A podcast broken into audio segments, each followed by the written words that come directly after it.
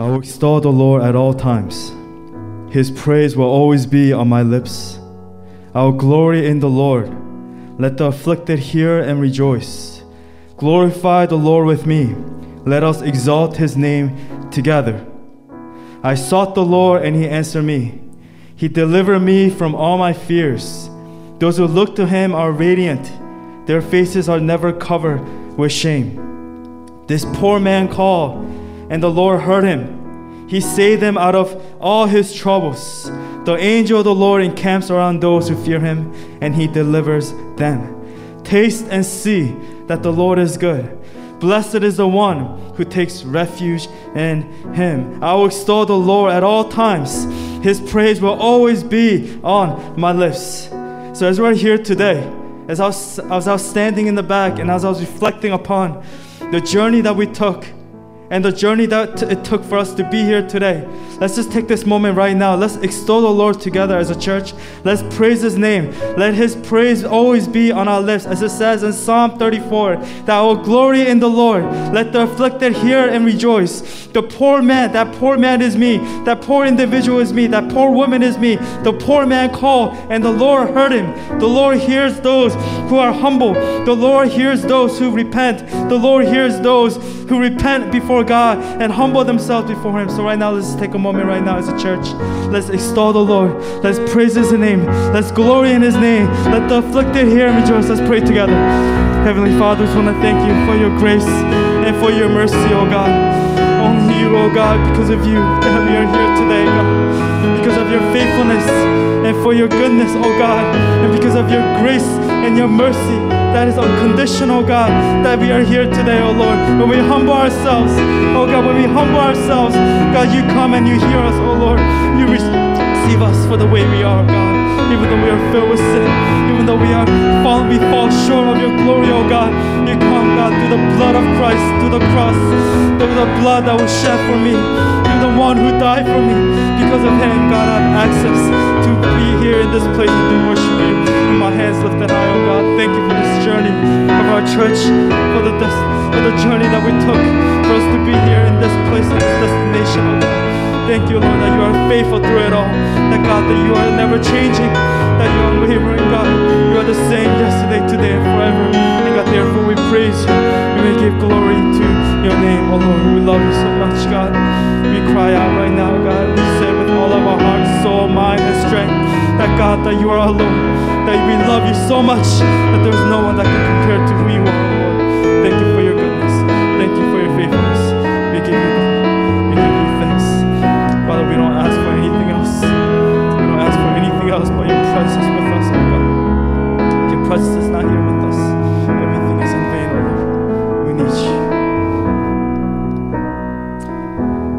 God, each one of us as individuals and also as a church, as a family of Christ, we come to you with thanksgiving, oh God. We don't ask for anything else but your presence here in this place. If your presence is not here with us, Lord, everything we do here is in vain, oh Lord. We need you right now. Come and touch us. As we transition to the message, Lord, let the words of my mouth and the meditation of all of our hearts, of all the listeners' hearts, oh God, let it be pleasing in your sight, for you are our rock and our redeemer, oh Lord. We give you glory and thanks. Speak to us, Lord, for we are listening. We are hungry for your word. We love you. We thank you. We pray all these things in your precious Son, Jesus Christ, and I pray. And God's people pray. Amen and amen. I'm very excited to be here with you today in our new place, new location. Apologize about the mask. We have to do it due to the regulation here in this new building. We're going to be doing this uh, for quite a bit. Uh, so let's just bear with each other uh, with the mass as you're sitting, and even in the pews with the mass. Team, I'm sure it was difficult to sing with the mask, but I feel you up here. Actually, I understand. Let's get into today's message. As before we get into Advent series, as Christmas is coming soon, with the preparation of the birth of Jesus Christ, we have been on this topic called. Two weeks ago we started how God's people should live. And then we also went over how God's people should not live. And today, the title of today's message is called How God's People Must Share the gospel. Turn to your neighbor and say, share the gospel.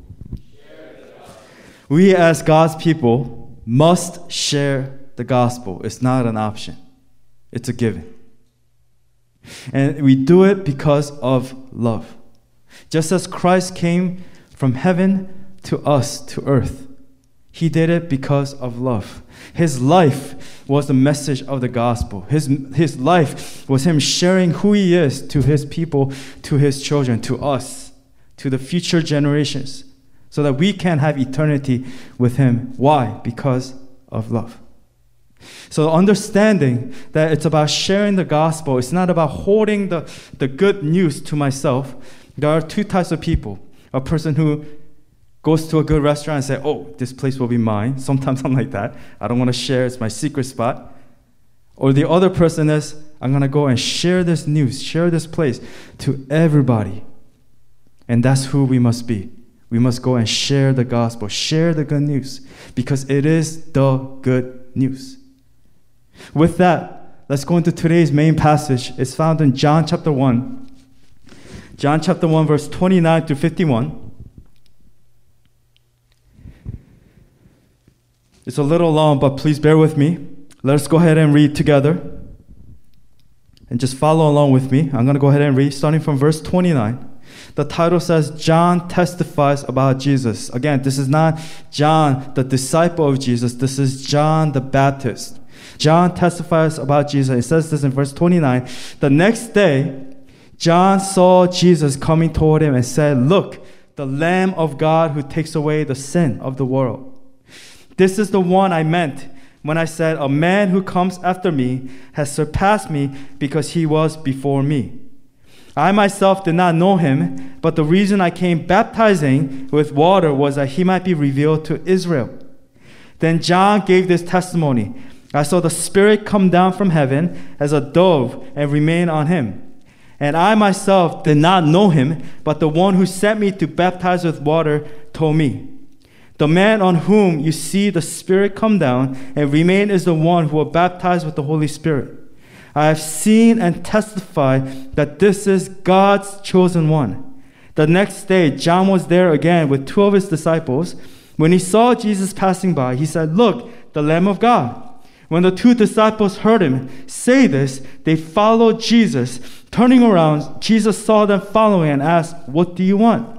They said, Rabbi, which means teacher, where are you staying? Come, he replied, and you will see. So they went and saw where he was staying, and they spent that day with him. It was about four in the afternoon. Andrew, Simon Peter's brother, was one of the two who heard what John had said and who had followed Jesus. The first thing Andrew did was to find his brother Simon and tell him, We have found the Messiah, that is the Christ. And he brought him to Jesus. Jesus looked at him and said, You are Simon, son of John. You'll be called Cephas, which then translated is Peter. Jesus calls Philip and Nathanael. It says in verse 43 The next day, Jesus decided to leave for Galilee. Finding Philip, he said to him, Follow me. Philip, like Andrew and Peter, was from the town of Bethsaida. Philip found Nathanael and told him, We have found the one Moses wrote in the law, and about whom the prophets also wrote, Jesus of Nazareth, the son of Joseph. Nazareth can anything good come from there? Nathanael asked. Come and see, said Philip. When Jesus saw Nathanael approaching, he said to him, Here truly is an Israelite in whom there is no deceit. How do you know me? Nathanael asked. Jesus answered, I saw you while you were still under the fig tree before Philip called you. Then Nathanael declared, Rabbi, you are the Son of God. You are the King of Israel. Jesus said, You believe because I told you I saw you under the fig tree. You will see greater things than that. He then added, Very truly I tell you, you will see heaven open and the angels of God ascending and descending on the Son of Man. Amen. Before I get to our points, I want to share with you about the importance of sharing. The importance of sharing the gospel.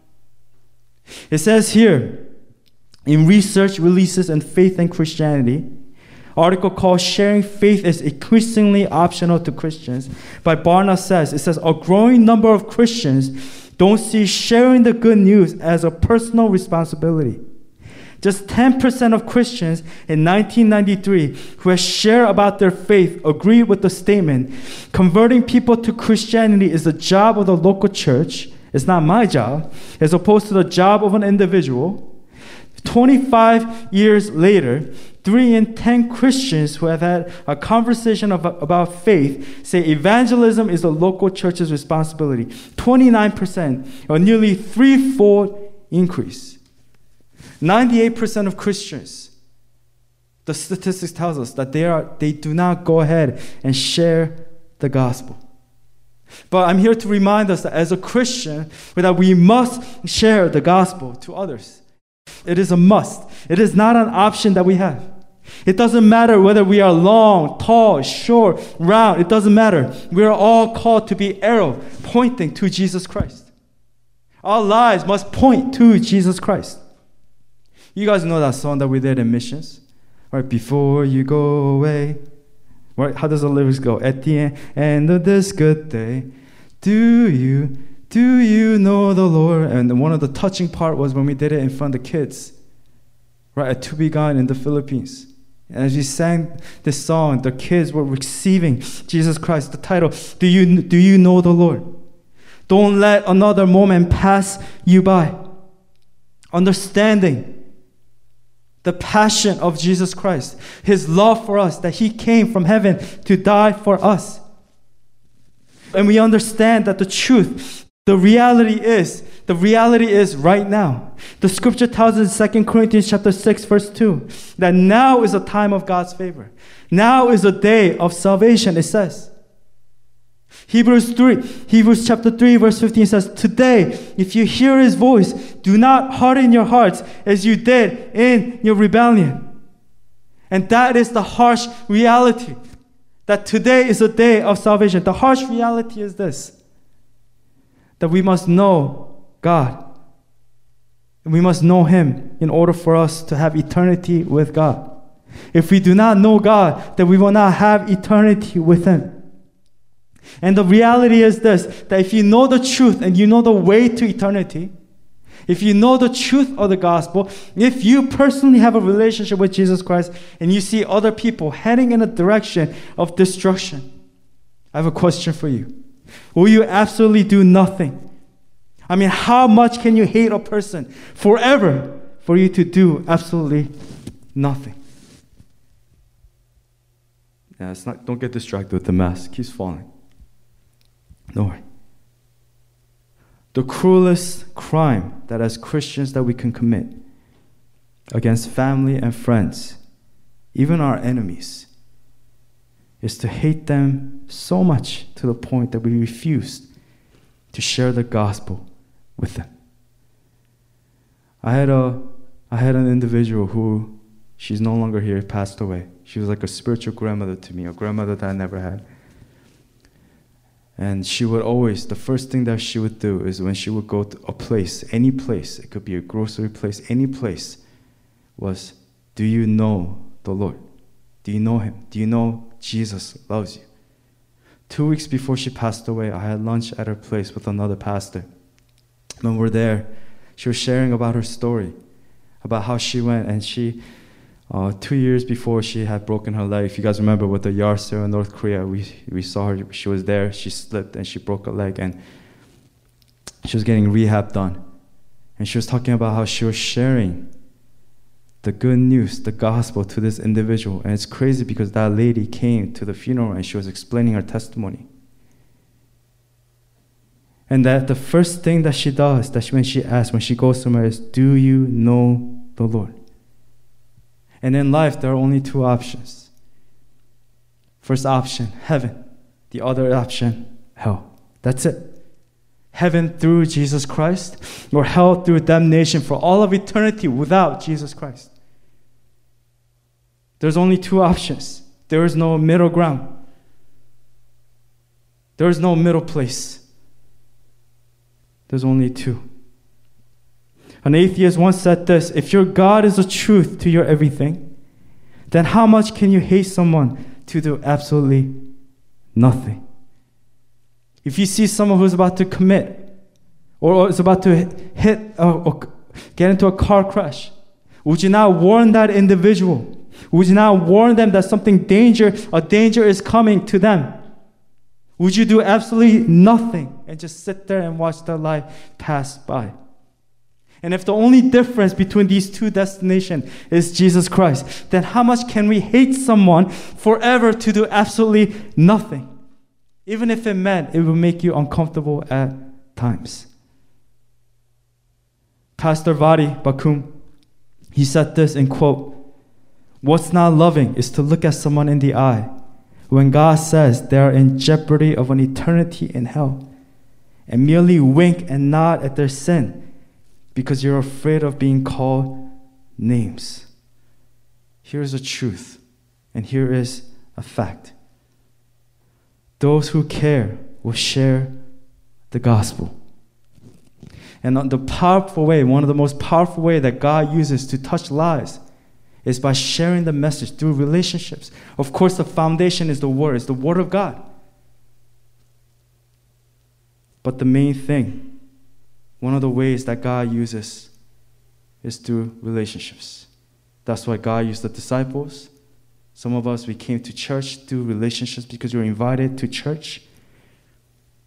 It's by spreading of the word. And the relationship with Christ is the most important thing. The greatest gift that we can give to anyone is the salvation of Jesus Christ. That is it. Without that, everything is nothing, everything is secondary. If you can offer someone a gift of salvation of Jesus Christ, if you can bring someone to church and they find Jesus Christ and they remain in that relationship with Jesus Christ and they are faithful in the relationship with Jesus Christ, you have given them the greatest gift for all of eternity. There are no gift greater than that gift. And as we give this gift, and as we introduce them this gift, they will have eternity for all of eternity in heaven with God. Nothing is more important than that. Because this flesh, this body, it will end one day and it will finish and no more. You know, what I noticed over the years is that no matter how hardened uh, or cold uh, someone may have become, no matter what, no matter how much they hate religion, God, or how much they've been hurt by the church,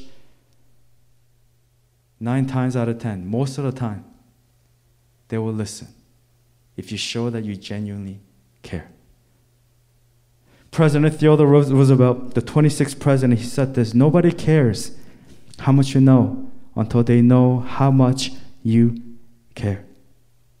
Again, sharing the gospel, the motivation behind sharing the gospel is what? Is love. Nobody cares what you know unless you show that you care about that person's life. And now that we have taken sharing the gospel, we have done the topic of sharing, let us go straight into our points, leading to point number one. How God's people must share the gospel. Number one is you point. Can we turn to our neighbor and say, You point? Point at them, be like, Point. You point others, and then you point to heaven. You say you point to others to the gospel, to Jesus Christ. Verse 29 and 30, it says, The next day, John saw Jesus coming toward him and said, Look, the Lamb of God who takes away the sins of the world. This is the one I meant when I said, A man who comes after me has surpassed me because he was before me. Skipping few verses, let's go to 35 and 37. The next day, John was there again with two of his disciples. When he saw Jesus passing by, he said, Look, the Lamb of God. When the two disciples heard him said this, they follow Jesus. And it's the phrase where it says, Look, the Lamb of God.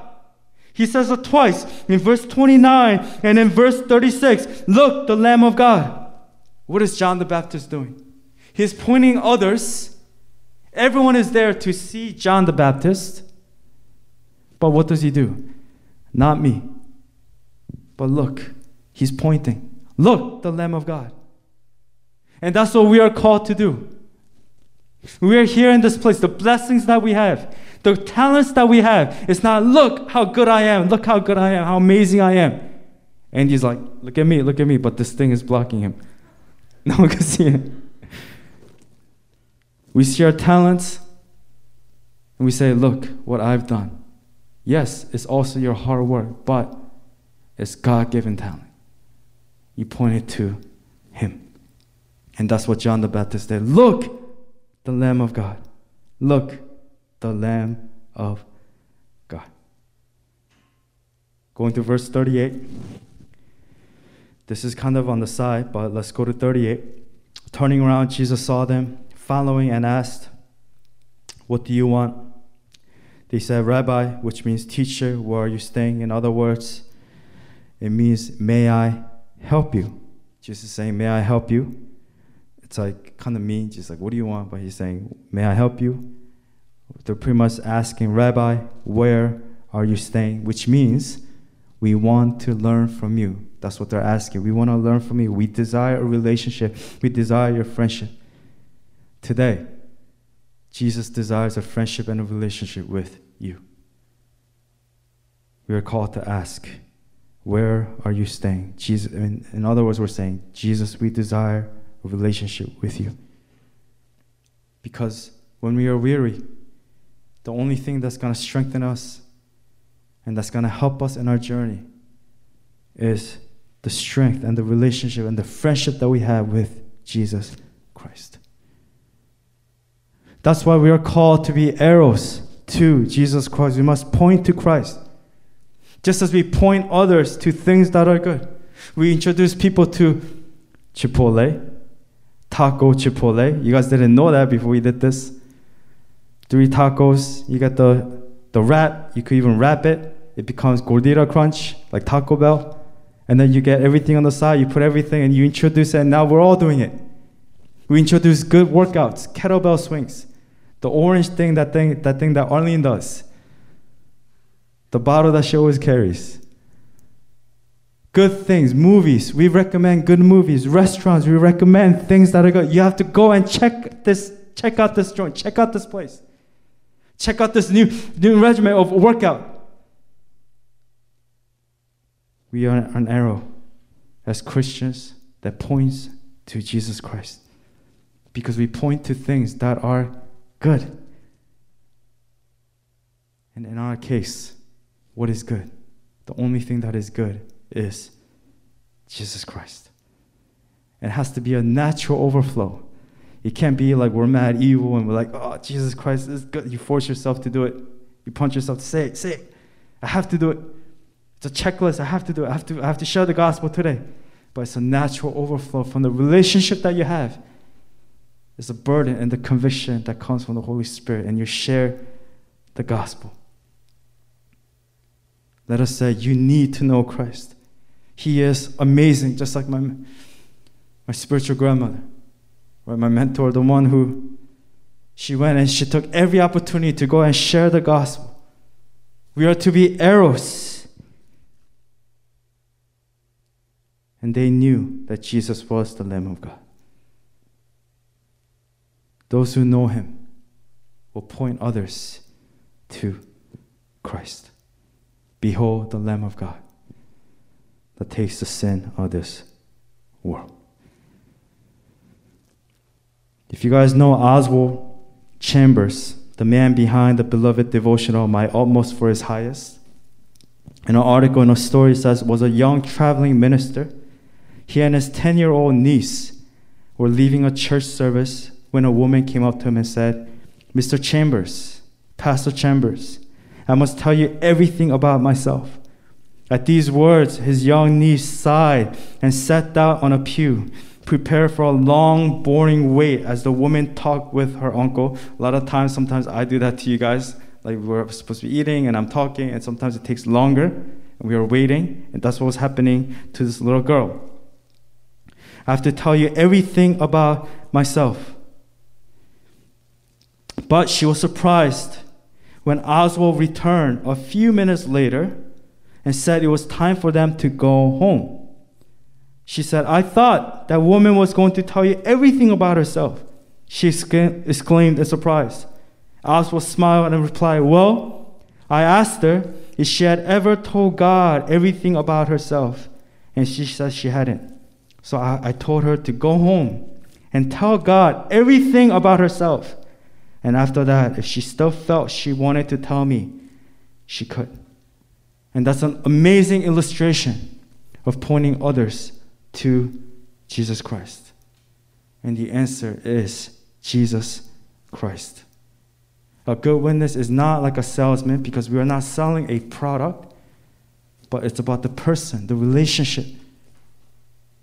You're introducing someone who is perfect, someone who is good, someone who's with me to others. So, again, a good witness is like a good sign. It doesn't matter whether you're big, small, old, modern, new, round, short, doesn't matter. We are all arrows, and we are called to point. Can we turn to our neighbor and say, You point?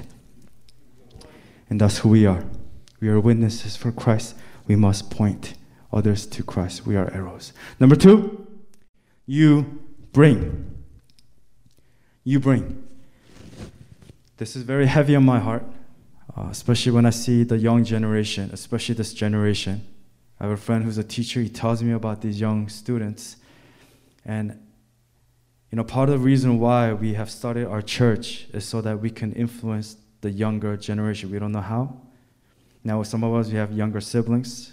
We know people who are younger, who are born in the recent years, and they're growing up in a different generation from the generation that you grew up in. Different types of temptations, different types of peer pressure, different types of pressures all around, especially with this pandemic, with everything that's happening. Some college students right now, their first year, their first year is virtual education. They don't even get to enjoy what college is really like. Even right now, with all of us with wearing the masks. And I want you to think about your friends right now, the friends that you have, especially during this pandemic, how their faith is. If you have siblings, their faith, what is their faith like? If you have children, what is their faith like? If you have parents, what are their faith like right now? And we see that this generation right now, this young generation, people are now returning to church. And especially with this COVID, with this pandemic, it's getting worse. Churches are dying. But you must never forget the story in Mark chapter 2. Remember Mark chapter 2. It's a story about four men, four friends who carries their friend and it's a place that I visited in Israel. It's a place where you see, it's this area, it's a circle area. And we see the story where they friends, they came and they dug the roof and they put a hole through the roof and they lowered their friend because they were desperate to bring this friend because they knew who Jesus was. They were desperate. And that individual, that man who was paralyzed, was desperate. Those friends were desperate. Every day, us, you and I, you and me, we live this life day in, day out living life. We have friends who don't go to church, friends, siblings who don't go to church, who are not faithful Christians. You know, they, they have walked away from their faith. Their faith has grown lukewarm over the years. And we sit there and we say, oh, it's God's timing. Yes, it's God's timing. But that doesn't mean that we shouldn't act. We are called to bring. Their love in Mark chapter 2, their love for their friend was proven through their action. Faith is all about action. It's not just about the feeling that you have or a conviction that we have. They committed themselves into action. May you love your friends enough. May you love your family members enough. May you love your siblings enough to bring them to Christ, to church. May you love your friends by bringing them to Christ, to church. Because those who truly love, will not only pray that they will receive Christ, but they will bring them to Christ. Especially with this pandemic, people are living in fear. They're afraid to go out, they're afraid to go to church and to worship. Yes, virtual is good, but for too long, it's not good. As Christians, we are called to meet We are called to meet together and fellowship with one another in person. And yes, of course, we're going to be safe. We're going to keep our distance. We're going to keep we're going to wear our masks and we're going to play smart. But we are not called to live in fear. For God is greater than all things. Especially during this pandemic, I'm doing this call thing. It's called Happy Time, Google Chat, and I have four friends, including me, four you know, Min, Eggplant, Soccer, and myself, they all have nicknames. And in that chat, you know, they're just talking about how difficult it is. You know, they're not going to church, you know, their faith, and they just need some accountability. And, and we're to be, you know, doing the talk every Monday. And guys, it's important that we bring people to church. Let us bring others and put our faith into action. Amen. Verse 40 42. Andrew Simon, Peter's brother, was one of the two who heard what John had said and who have followed Jesus. The first thing Andrew did was to find his brother Simon and tell him, We have found the Messiah. That is the Christ. Verse 42 And he brought him to Jesus. Jesus looked at him and said, You are Simon, son of John. You'll be called Cephas which, when translated, is Peter. So, what is the first thing that they did? They brought Peter, they introduced Peter to Jesus Christ. They brought their faith into action. You bring. Amen? Number three, and our last point you follow. You follow. And this is the most important. In order for you to be a good leader, you have to be a good follower. Pay attention, I'm not saying be a follower of society, be a follower of our teacher. In order to be a good leader, you must first, first learn to be a good follower. Before I was a pastor, and before I was a teacher, I was also a student, learning at a young age, learning by people, people who are older than me, who set good examples, who are faithful in their walk with Christ. Just like as the president, when he said in his speech, he is the boss, right? As the president, you say, think, I'm the boss. I own everything. I own, I own America, the greatest nation of history, in present, right now. But you say, we need the help from the boss.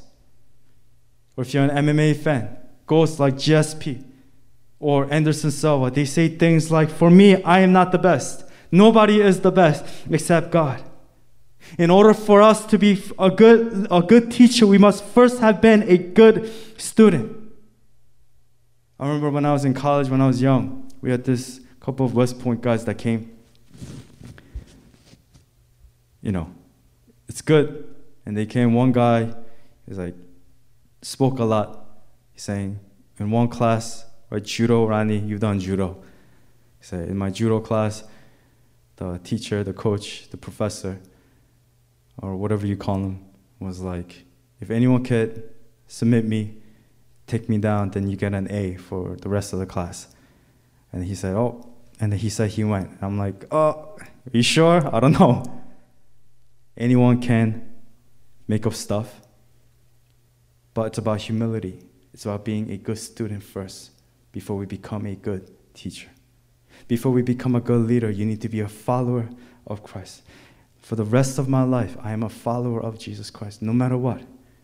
I am never head of anything. I am never head of God.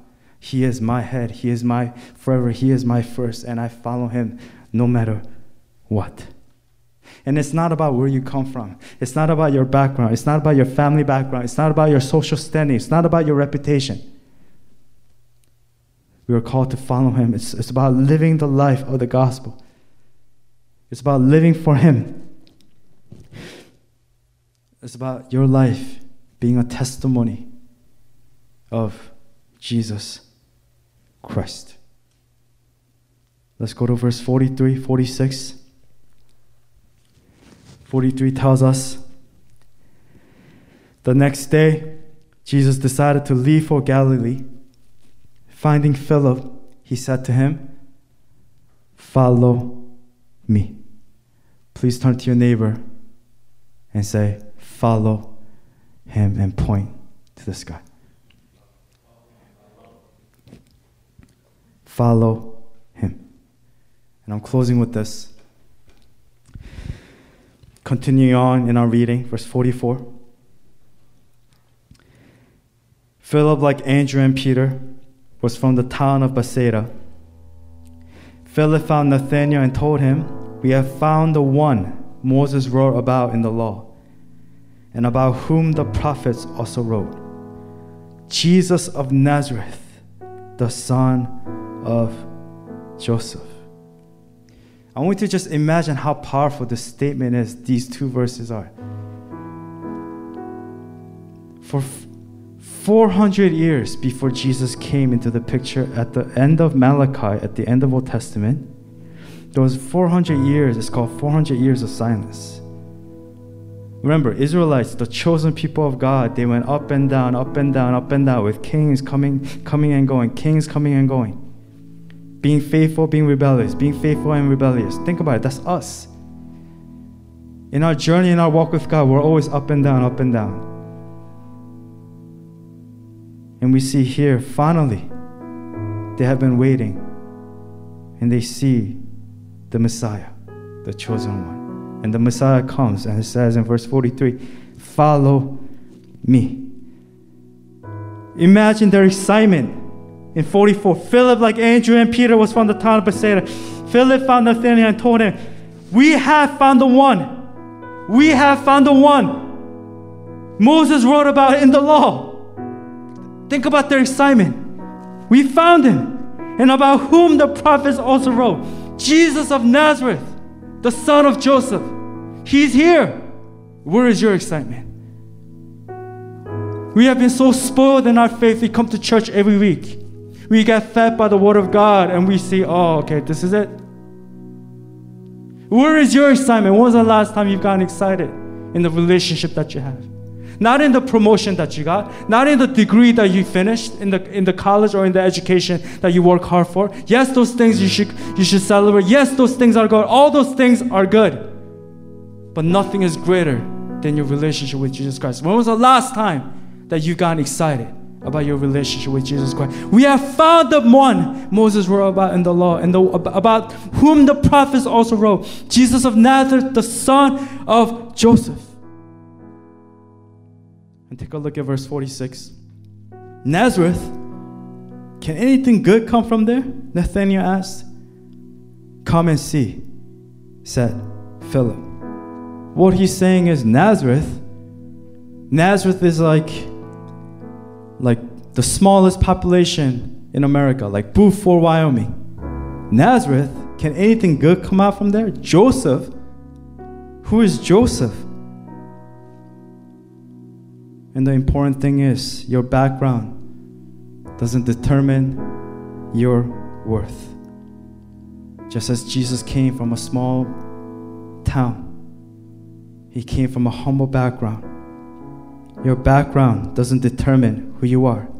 Even if you had a hard past, God can bring brighter hope. He brings light to a place of darkness, just as Jesus was the light, as Jesus was the light to this dark world. He is our light. So be encouraged today. Doesn't matter where you come from. It doesn't matter your background. It doesn't matter what you've committed, the sin that you've committed this week. If you come and repent to Him and you ask God for forgiveness, He forgives us and He washes away our sins by the blood of Jesus Christ. Just like the song, Kirk Franklin. Imagine me. Right in that lyrics. Whatever your mother did, Whatever your father did, your past, it says it's gone, it's gone, it's gone, it's gone, it's no more. It's gone because of what Christ did on the cross. And the question is do you believe? Do you believe? Those who believe shall receive this promise. For Jesus sees everything and sees you. Let's continue reading. We're almost done. 47 51. Remember, right before what did he say? Nazareth? Can anything good come from there? Nathanael asked. Come and see, said Philip. And what does Jesus say? In verse 47, when Jesus saw Nathanael approaching, he said to him, Here truly is an Israelite in whom there is no deceit.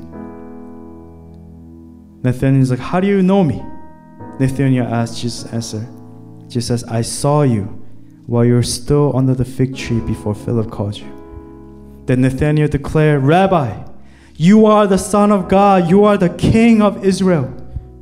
Jesus said, You believe because I told you, I saw you under the fig tree. You will see greater things than that. He then added, Very truly I tell you, you will see heaven open and the angels of God ascending and descending on the Son of Man. Remember, you follow him because he sees you. He saw you before you were born. He sees you the, under the fig tree. Will you believe? Will you believe? Will your statement be, Rabbi, Jesus, teacher, you are the Son of God, and you are the King of Israel? I pray that you will. I pray that the people that you bring, that they will declare that Jesus Christ is their Lord and Savior. This week, let us pray for our family and friends. Let us pray that the message of the gospel will penetrate into their heart and that they will receive this truth, the truth of who Jesus Christ is.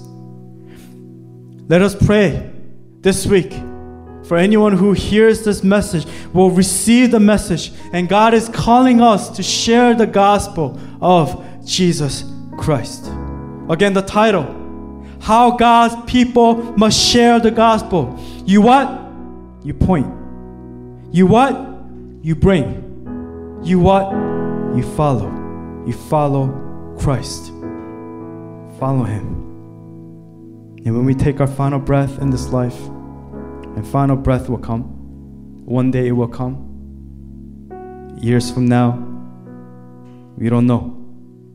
But the most important question and the only important that matters that we must ask in our life is this. And you know, I talk about this with my father who's here today. Is this question Is my walk with God right? Today. If it's not, you say, Father, forgive me. You say, I'm sorry, Father. It's time to make amends. It's time to turn back to your first love. Let us call our Father today. Due to the time, I'm going to close this in prayer. If you could just bow your heads with me. Just in our own voices, let us pray. And let us say, Jesus, you are my portion. You are my maker. You are my hope. You are my Savior. And you are my helper. Let us say, God, you are my teacher. You are my shepherd. Say, God, you are my feeder. You are my restorer. And say, God, you are my leader. You are my righteousness. You are my redemption, and you are my all in all. So, Heavenly Father, we just want to thank you for being our everything. Thank you for leading our church in this journey called life.